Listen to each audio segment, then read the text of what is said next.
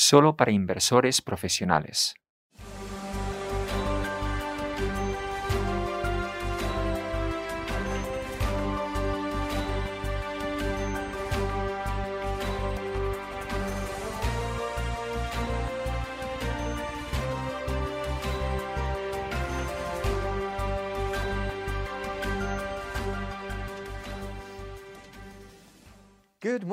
Buenos días. Es miércoles 16 de diciembre 2020 y estamos con el último Morning Expresso del año. Como siempre, si nos siguen en directo, pueden utilizar los canales de traducción simultánea. En la pestaña de abajo aparece una lista, se elige el idioma y se accede a la traducción. También tienen la posibilidad de enviarnos preguntas en la pestaña de preguntas en su propio idioma, por supuesto, o bien nos pueden enviar un correo a nordeafans.nordea.com. Bueno, pues para empezar con la sesión de esta mañana, tenemos a Eric Peterson, que es el responsable de nuestro equipo de inversión responsable en Copenhague. ¿Qué tal? ¿Me oyes? Buenos días, ¿qué tal? ¿Qué tal todo? Bien, hace un poco más de frío, pero todavía no ha nevado nada, desgraciadamente. Pero eso es porque va a nevar en Navidad. Eso esperamos. Nos encantaría alguna vez volver a tener Navidades blancas. Bueno, ha sido un gran año para la inversión responsable. ¿Nos podrías explicar un poco algunos de los hitos desde tu punto de vista como jefe de inversión responsable en Nordea Asset Management? Sí, pues yo creo que el hito más importante ha sido el crecimiento que ha experimentado la inversión responsable en los últimos meses. Ha habido una explosión del interés en la inversión ESG, lo que es muy gratificante para los que llevamos muchos años trabajando en esto. Y sobre todo con la crisis del COVID, que ha sido terrible y que la única parte buena de esta pandemia ha sido que mucha gente se ha centrado en lo que es verdaderamente importante, es decir, en vez de que haya habido una reacción contra la inversión ESG, centrándose solo en la búsqueda de rentabilidad, lo que hemos visto ha sido que el interés por la inversión responsable, y no solo la dimensión social, no solo las cosas directamente relacionadas con la pandemia, sino también la parte medioambiental, se ha visibilizado todavía más. Y eso ha sido muy importante. Hemos visto muchísimos flujos de inversión hacia nuestros fondos, particularmente el Climate Strategy y también nuestra estrategia de mercados emergentes SG. También la estrategia de bonos de mercados emergentes ha tenido muchísimo éxito. Realmente todos los productos en los que llevábamos trabajando tantísimo tiempo realmente han despegado este año y además han tenido una rentabilidad fantástica también. Y aparte de eso, por supuesto, ha sido un año en el que nos hemos estado preparando para la nueva normativa de comunicación financiera, la actualización de MIFID, todas las cosas que está preparando la Comisión Europea con su agenda de financiación sostenible que va a entrar en vigor el año que viene y nosotros estamos totalmente preparados y podemos dar tranquilidad a nuestros clientes en cuanto a que nuestros productos son como tienen que ser y nuestra comunicación y transparencia es como tiene que ser, así como la clasificación de productos y todo lo demás. Evidentemente en Nordea lo que intentamos hacer es siempre ser inversores activos y trabajar el engagement. No se trata solo de filtrar e ignorar a partes del mercado. Lo que intentamos hacer realmente es dialogar con las empresas, influir a las empresas, en algunos casos incluso a gobiernos con los que trabajamos. Y me preguntaba desde tu punto de vista cuáles han sido los ejemplos de engagement más importantes este año. Es importante señalar siempre que hay cosas que especialmente en nuestros fondos ESG no tocamos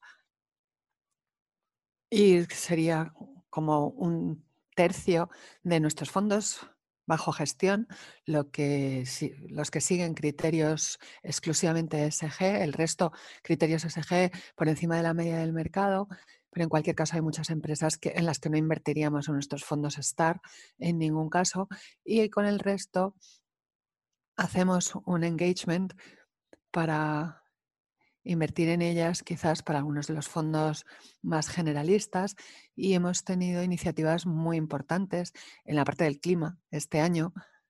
Una muy conocida ha sido con el gobierno de Brasil por el problema de la desforestación y de eh, impacto climático que eso está teniendo y ese es un área en la que todavía están por ver los resultados.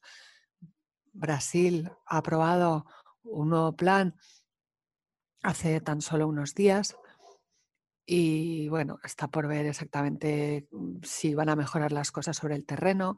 Estamos eh, colaborando junto con otras grandes gestoras de fondos con el gobierno brasileño y a eso le hemos dedicado mucho tiempo este año. Y luego hay otra parte muy importante también en el tema climático, que es un engagement eh, que estamos liderando junto con otras gestoras de fondos, sobre todo europeas, que tiene que ver con un proyecto para la construcción de la central Vung Ang en Vietnam. Es un proyecto mm, del que nos enteramos porque estábamos haciendo engagement con algunos bancos japoneses sobre su financiación de proyectos de carbón que todavía están llevando a cabo y eso nos parece que no es buena idea tanto desde el punto de vista financiero como desde el punto de vista medioambiental, evidentemente. Y este es un proyecto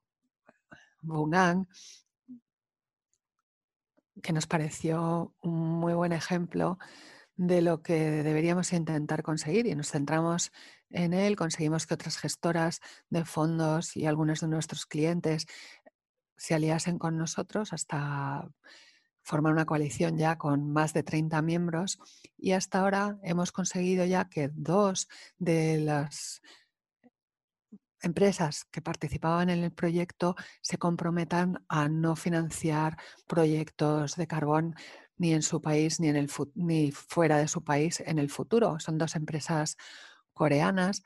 Todavía no hemos conseguido que cancelen su participación en el proyecto Bungang en sí, o sea que seguimos trabajando en eso y seguimos trabajando con algunos de los demás bancos japoneses que participan en la financiación del proyecto. Pero yo creo que es un ejemplo todavía más que el brasileño, en el que todavía los resultados están por verse. Pero en el caso de Bungang sí que estamos viendo ya resultados tangibles de nuestro esfuerzo de engagement, lo que demuestra que merece la pena llevar a cabo este tipo de engagement. Y finalmente, algo en lo que nos hemos centrado más este año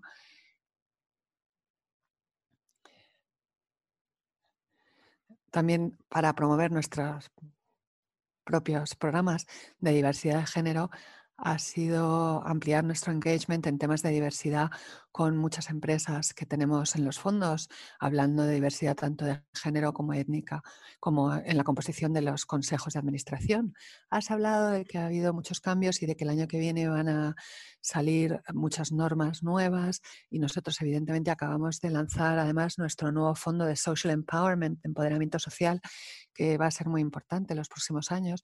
Pero ¿qué otros grandes proyectos tenéis previstos para el año que viene? Bueno, vamos a intensificar nuestro engagement todavía más.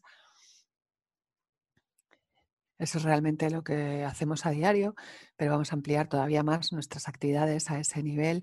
Nos gustaría poder hacer muchísimo engagement de forma remota debido al COVID. Hemos trabajado ya en ello este año y está funcionando muy bien y los equipos están acostumbrando, aunque esperamos que el año que viene podremos hacer también visitas sobre el terreno, como solíamos hacer.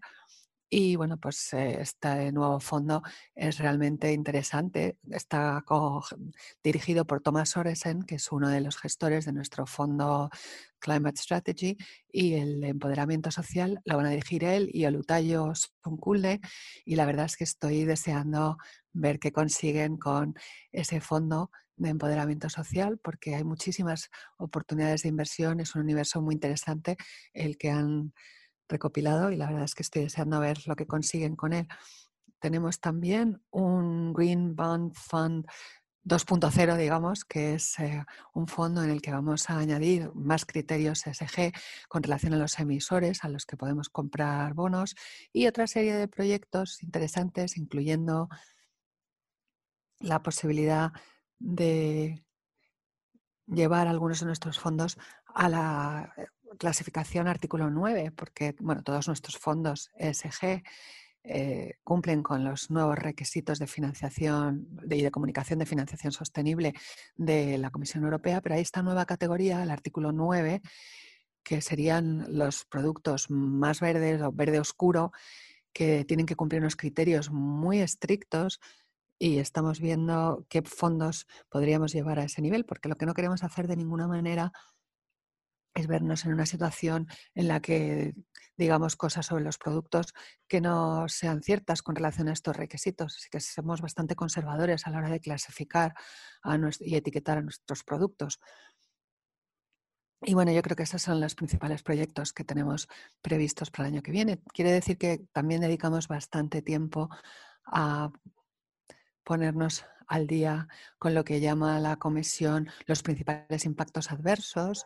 Vamos a poder tener en cuenta los principales eventos adversos para todos o impactos adversos para todos nuestros productos ya a partir de marzo del año que viene y ese va a ser, por supuesto, uno de los requisitos cuando entre en vigor la nueva actualización del MIFID para vender productos o a usuarios, a clientes o usuarios finales que tengan una preferencia de sostenibilidad.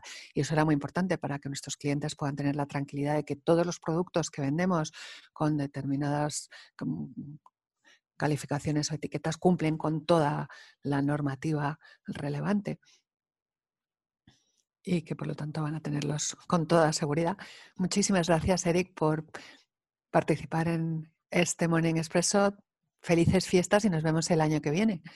Por supuesto, intentaremos cogernos unas pequeñas vacaciones, aunque la verdad es que he hablado con la parte de mi equipo que estaba trabajando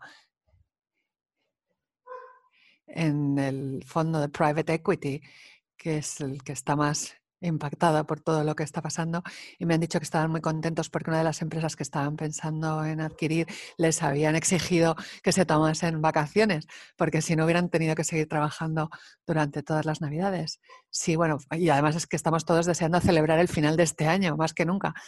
Muy bien, pues muchas gracias. Ahora vamos a pasar ya a la sección principal de hoy y estoy con Carlo Fascinotti. Muchos de Ustedes recordarán que fue el que empezó presentando esta serie y está con nosotros hoy. Carlos, ¿me oyes? Buenos días. ¿Estás ahí? Te oigo muy bien. Paul, ¿qué tal? Encantada de verte de nuevo. Hola a todos. Espero que les sonara mi cara a todos los que nos estén viendo. Y tengo que decir, Paul, antes de empezar, que estás haciendo un trabajo fantástico estos últimos meses. Yo creo que nuestro público ha disfrutado mucho con tu estilo como presentador y estamos deseando, por supuesto, seguir viéndote en el 2021. Muchas gracias. Bueno, Carlos, hoy estamos haciendo un poco un resumen del 2020 y quería empezar con Niels porque él estuvo aquí a finales de agosto y nos habló de los retos que estaba generando el COVID, no solo para nosotros en Nordea, sino para todo el sector. Y de hecho, eh, Morning Expresso surgió por esa situación en la que nos encontramos con los confinamientos. Si tú estuviste ahí desde el principio, ¿nos puedes contar cómo fue y qué es lo que ha pasado desde entonces? Si todos sabemos que al principio, en marzo, cuando todos estábamos confinados, y queríamos mantener el contacto con nuestros clientes, nos pusimos a pensar y bueno, no podíamos viajar a visitar en persona a los clientes ni organizar los grandes eventos que organizábamos normalmente y qué podíamos hacer para que nuestros clientes pudieran acceder a la información necesaria con la rapidez necesaria, pero también de forma entretenida y además interesante. Y creamos la página web Stay Alert, de la que siempre habla Paul en los Morning Expresso, www.nordea.lu, por si acaso no se acuerdan. Y luego, por supuesto, está también las páginas web locales. Y en esta página yo creo que hemos creado unos contenidos realmente interesantes que permiten a los clientes estar al día en sus necesidades de inversión. Y si me lo permites, durante un momento me gustaría repasar un poco lo que tenemos hoy en la página para que los clientes puedan verlo. Veis que esta es la página Stay Alert, donde empezamos siempre con lo que está en el foco esta semana. Tenemos ahí todavía a Thomas Sorensen, que recordaréis que estuvo aquí la semana pasada hablando de esa nueva estrategia Global Social Empowerment. Si no han visto ese vídeo, les animo a que lo vean. Por supuesto, ahora no, porque Paul y yo queremos que se queden aquí un poco más, pero si bajan un poco por la página, Ahí encontrarán todos los demás vídeos que hemos emitido en las últimas semanas y también hay unas nuevas funcionalidades que llamamos bajo demanda y que es muy interesante. La verdad es que ha sido algo que hemos hecho con mucho cariño porque aquí puedes o bien ver la entrevista completa o ver solo la parte del principio, es decir, el análisis macroeconómico o SG, o bien saltarse esa parte e ir directamente a la entrevista principal. Además, tenemos también la función de podcast, que yo creo que actualmente para los que a lo mejor prefieren hacer muchas cosas a la vez, podrán escucharlo y hemos tenido bastante audiencia de los podcasts, la verdad. Y finalmente, pues como sabrán, tenemos también esa funcionalidad para enviar preguntas, que evidentemente en este caso están las preguntas por escrito, es un resumen de los webinars que hemos emitido en las semanas anteriores y están muy bien también. Y si siguen bajando por la página, aparecen también esta sección Stay Alert to the World, que son los vídeos de Sebastián Gali, que es nuestro experto en previsiones macroeconómicas, que nos puede poner al día sobre todo desde el Brexit, de lo que hablasteis la semana pasada, a las elecciones americanas o nuestras previsiones para el 2021. Y finalmente en la parte de abajo aparecen también, digamos, los aspectos más eh, importantes de la semana en los mercados. Así que es bastante información. Entendemos que hay muchísimas fuentes de información a las que pueden recurrir, pero esperamos que seguirán visitando esta fantástica página web. Y sé que es mucho trabajo, además, preparar las versiones en los distintos idiomas, así que felicidades a ti y al equipo que lo habéis montado muy, muy rápidamente desde el momento en el que se tomó la decisión. Habéis trabajado muchísimo, pero yo creo que ha merecido la pena. Así que muchas gracias a ti y al equipo. Bueno, yo de hecho tengo una pregunta para ti, Paul ahora que estamos haciendo este resumen del año, porque normalmente quizás nuestros oyentes no estén tan acostumbrados, pero en Estados Unidos cuando sale una serie nueva de televisión y ya se han emitido 22 episodios, se tiene que tomar la decisión de si va a haber una segunda temporada o no. ¿Cuántos episodios llevamos este año, tú crees, de Morning Expresso y Afternoon Americano? ¿Y vamos a tener una segunda temporada el año que viene?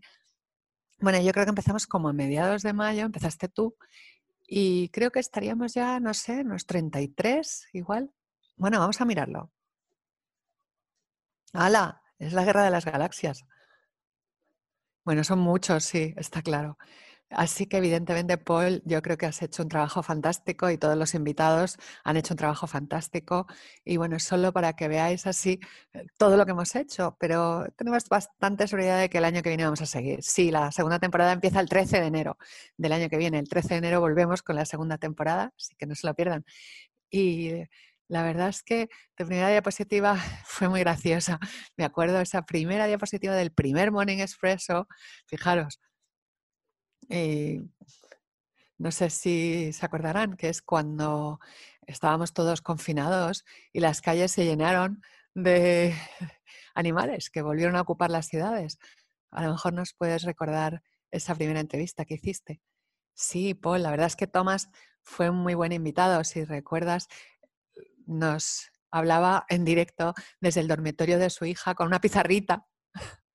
Y yo sobre todo lo que recuerdo como solución climática temática, que este año ha sido un gran año para la lucha contra el cambio climático, sobre todo como veíamos en la primera diapositiva y en este vídeo que tenemos detrás, evidentemente nos hemos tenido que adaptar todos. El clima ha adquirido una importancia todavía mayor por la pandemia del COVID, porque ha visibilizado muchos de los temas de salud y los retos a los que nos enfrentamos y por eso fue una suerte que Tomás fuera uno de nuestros primeros invitados, un equipo con muchísima experiencia, con un gran fondo y esperamos, por supuesto, que vuelva a ser nuestro invitado en el 2021. Sí, y esta mañana hemos hablado con Eric Peterson, que evidentemente es eh, nuestro director de inversión responsable, que es el que supervisa todos esos equipos y todo lo que hacen. Pero bueno, hay un hilo conductor en todo esto y tenemos ahora una diapositiva de uno de nuestros fondos STAR eh, que quizás nos puedas explicar, sí, para los que hayan seguido estas presentaciones a lo largo de los meses, sabrán que nuestra boutique de fondos STAR tiene muchas soluciones distintas, global, europeo, Norteamérica, emergentes. Realmente tenemos una gama muy completa, muy bien diseñada de productos pero no funcionaría realmente como gama de productos si no tuviera este ADN ESG que es nuestra forma de trabajar, y Eric, y los gestores de fondos que han estado con nosotros nos lo han ido explicando a lo largo del año, este hilo conductor, este ADN, que son esos analistas ESG que están integrados plenamente con el equipo de análisis tradicional, siguiendo todo el proceso desde la primera selección de una posible inversión a todo el análisis y luego la compra o la venta de esos valores. Y eso es muy importante, que no tenemos dos equipos separados, tenemos el equipo de inversión responsable y el equipo de análisis tradicional trabajando juntos constantemente para encontrar lo que llamamos son los ganadores sostenibles del futuro. Y es una estrategia que no ha surgido por casualidad ni por suerte. Y por eso estos productos han tenido tan buen años, porque esta filosofía de inversión la llevamos aplicando mucho tiempo, invirtiendo en nuestros fondos con criterios ESG para además superar el índice y tener un impacto duradero porque esa es la clave de nuestros fondos ESG. Yo lo que veo con mis clientes, sobre todo en la segunda mitad de este año, es que me preguntan mucho sobre nuestras estrategias ESG y ellos lo que buscan precisamente es ESG integrado, no algo que se haya añadido después porque se haya puesto de moda, sino algo que realmente esté plenamente integrado. Y ese análisis interno que llevamos a cabo es importantísimo y el cómo lo hacemos es importantísimo y es lo que marca la diferencia y yo creo que esta diapositiva lo representa muy bien cómo están completamente integradas las dos cosas. La tendencia de inversión ESG pensamos que va a seguir reforzándose el año que viene y ahí estaremos, por supuesto, para acompañarles en ese proceso. Y, por supuesto, las estrategias ESG no son nuevas para nosotros. El primero que lanzamos fue en el 2011, eh, Emerging Stars Equity Strategy y tiene una trayectoria muy importante y pues, con el tiempo hemos seguido aprendiendo y añadiendo fondos a esa gama. Pero hablemos ahora de mercados emergentes, porque tenemos una diapositiva muy interesante que nos preparó Juliana y nos lo enseñó en uno de los Morning Expresso, que es esta diapositiva de aquí. Me alegro que la hayas traído, Paul, porque pienso que muchas veces olvidamos que el, el análisis ESG puede ser muy, muy valioso, sobre todo en el contexto de mercados emergentes. Y para los que siguieran ese Morning Expresso, se acordarán que Juliana, cuando nos enseñó esta diapositiva, lo que nos explicaba era cuáles son los riesgos principales que hay que tener en cuenta cuando se va a invertir en mercados emergentes. Primero tenemos el impacto positivo del rendimiento financiero corporativo, que es máximo en los mercados emergentes, pero luego hay una mayor exposición a riesgos ESG graves y moderados en mercados emergentes. Y además, según Sustainalytics, eh, un inversor en renta variable en emergentes está expuesto a un 14,2% más de riesgo ESG no gestionado que un inversor en mercados desarrollados. Por lo tanto, claramente nosotros tenemos un equipo que lleva mucho tiempo trabajando en esto, que es muy experto, que tiene una gran trayectoria y está muy bien recordar a nuestros oyentes ese Morning Expresso y lo que comentamos entonces. Hemos estado hablando de renta variable, pero por supuesto también tenemos stars de renta fija y hay un par de ellos, sobre todo European Investment Grade, pero también el Emerging Market Star, que han crecido muchísimo. Son productos ya con un tamaño muy importante y estuvimos hablando con Theodore que nos estuvo hablando del engagement y de cómo hacen el engagement no solo con empresas, sino también con gobiernos. ¿Nos podrías hablar a lo mejor un poco sobre esta diapositiva que nos enseñó?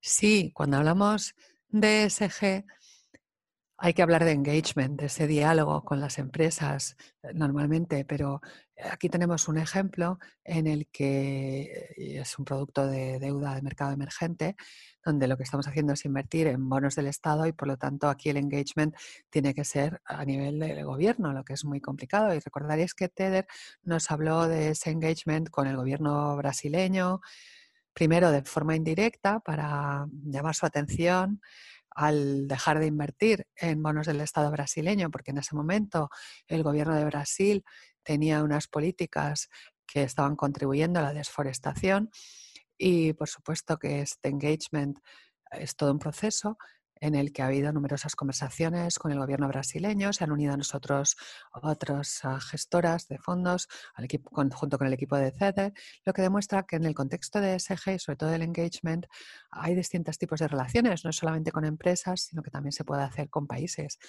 Y la verdad es que hasta ahora, de momento, parece que estamos teniendo una influencia positiva y estamos deseando ver qué consiguen CEDE y los demás este año que viene. Otra cosa que ha crecido mucho en el 2020 ha sido los fondos temáticos. Y esto en todo el sector, con cosas como inteligencia artificial, sanidad, ese tipo de sectores.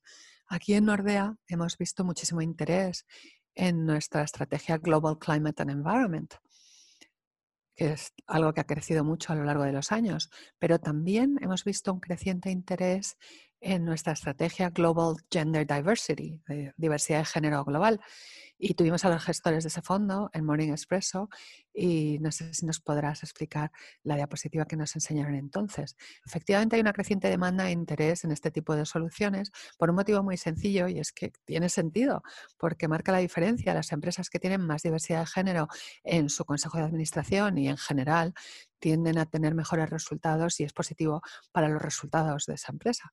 Aquí tenemos lo que hemos visto en nuestros estudios, 1,4 veces más eh, rentabilidad sostenida, 1,5 veces más en cuanto a cultura de crecimiento y 1,7 veces más eh, calidad de liderazgo. Todo ello contribuye a una mejor evolución de los resultados de una empresa y vamos a ver cada vez más interés en los próximos años cuando la gente se dé cuenta que realmente esto tiene un impacto Bien, y siguiendo con fondos temáticos, la semana pasada estuvimos con Thomas otra vez en el Morning Expresso hablando de la nueva Social Empowerment Strategy que hemos lanzado, de empoderamiento social. Sé que tú has tenido mucho que ver en la preparación de los materiales para ese Morning Expresso, así que igual nos los puedes comentar un poco.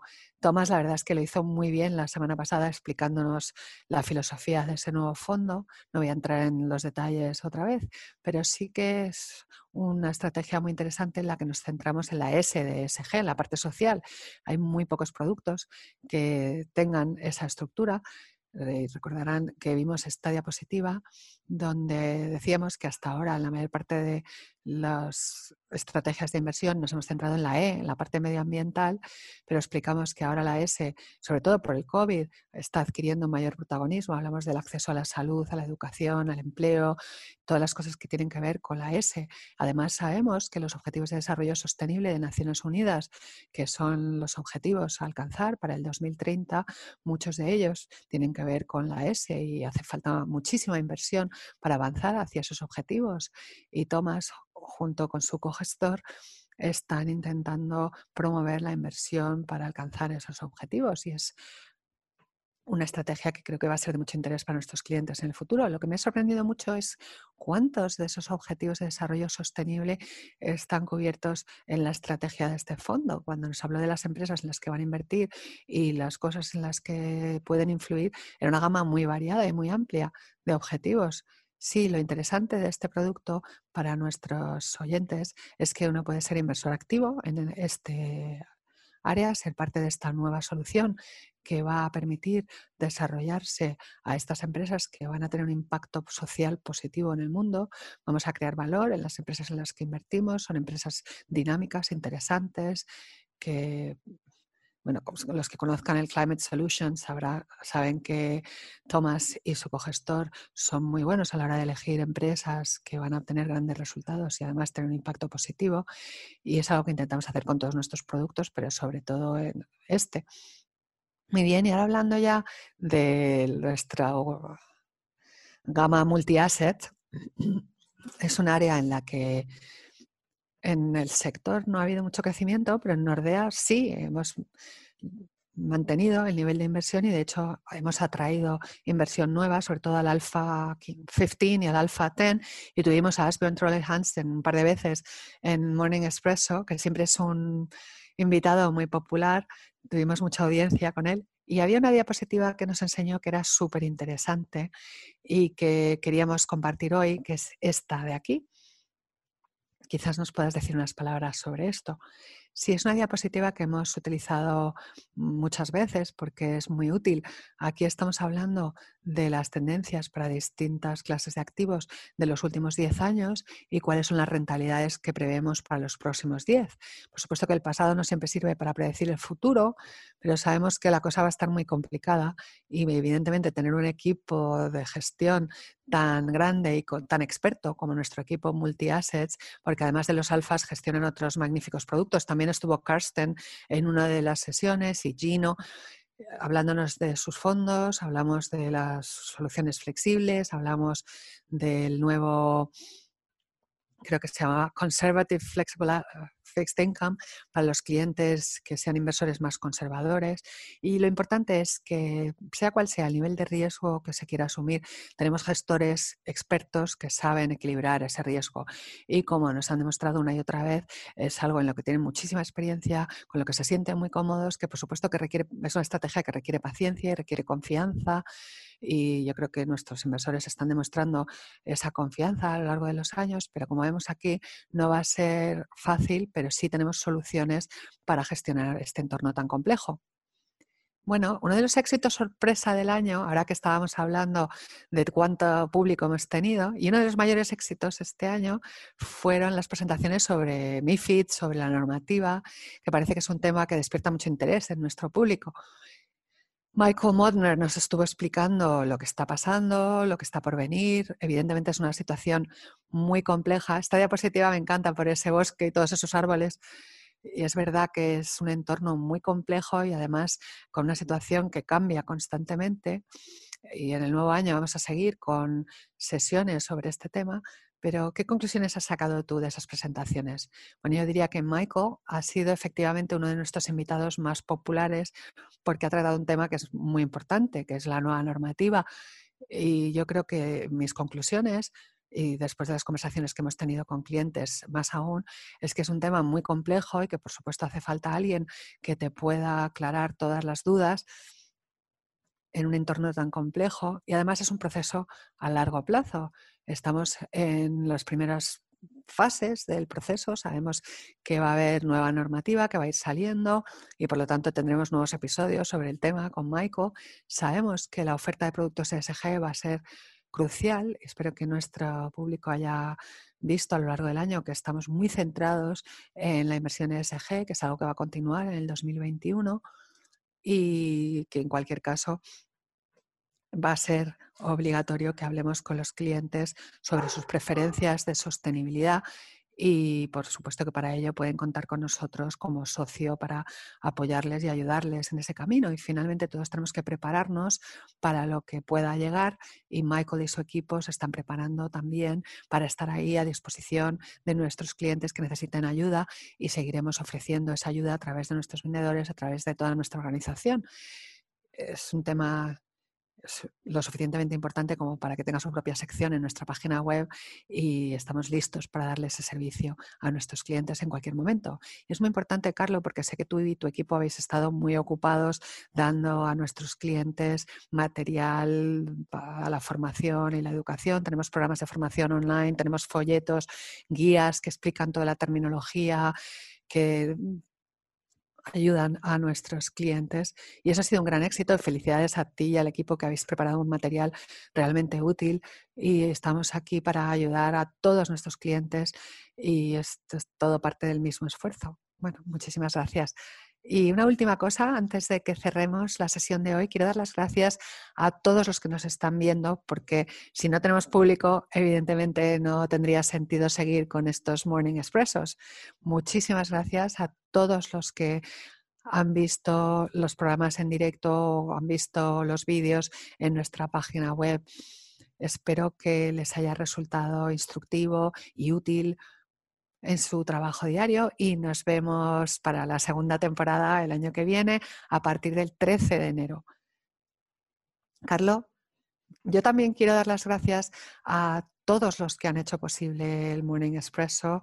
Son demasiados para nombrarlos a todos. Nos haría falta un Morning Expresso entero para darles las gracias. Pero es un gran equipo y quiero darles las gracias de corazón a todos ellos por su ayuda.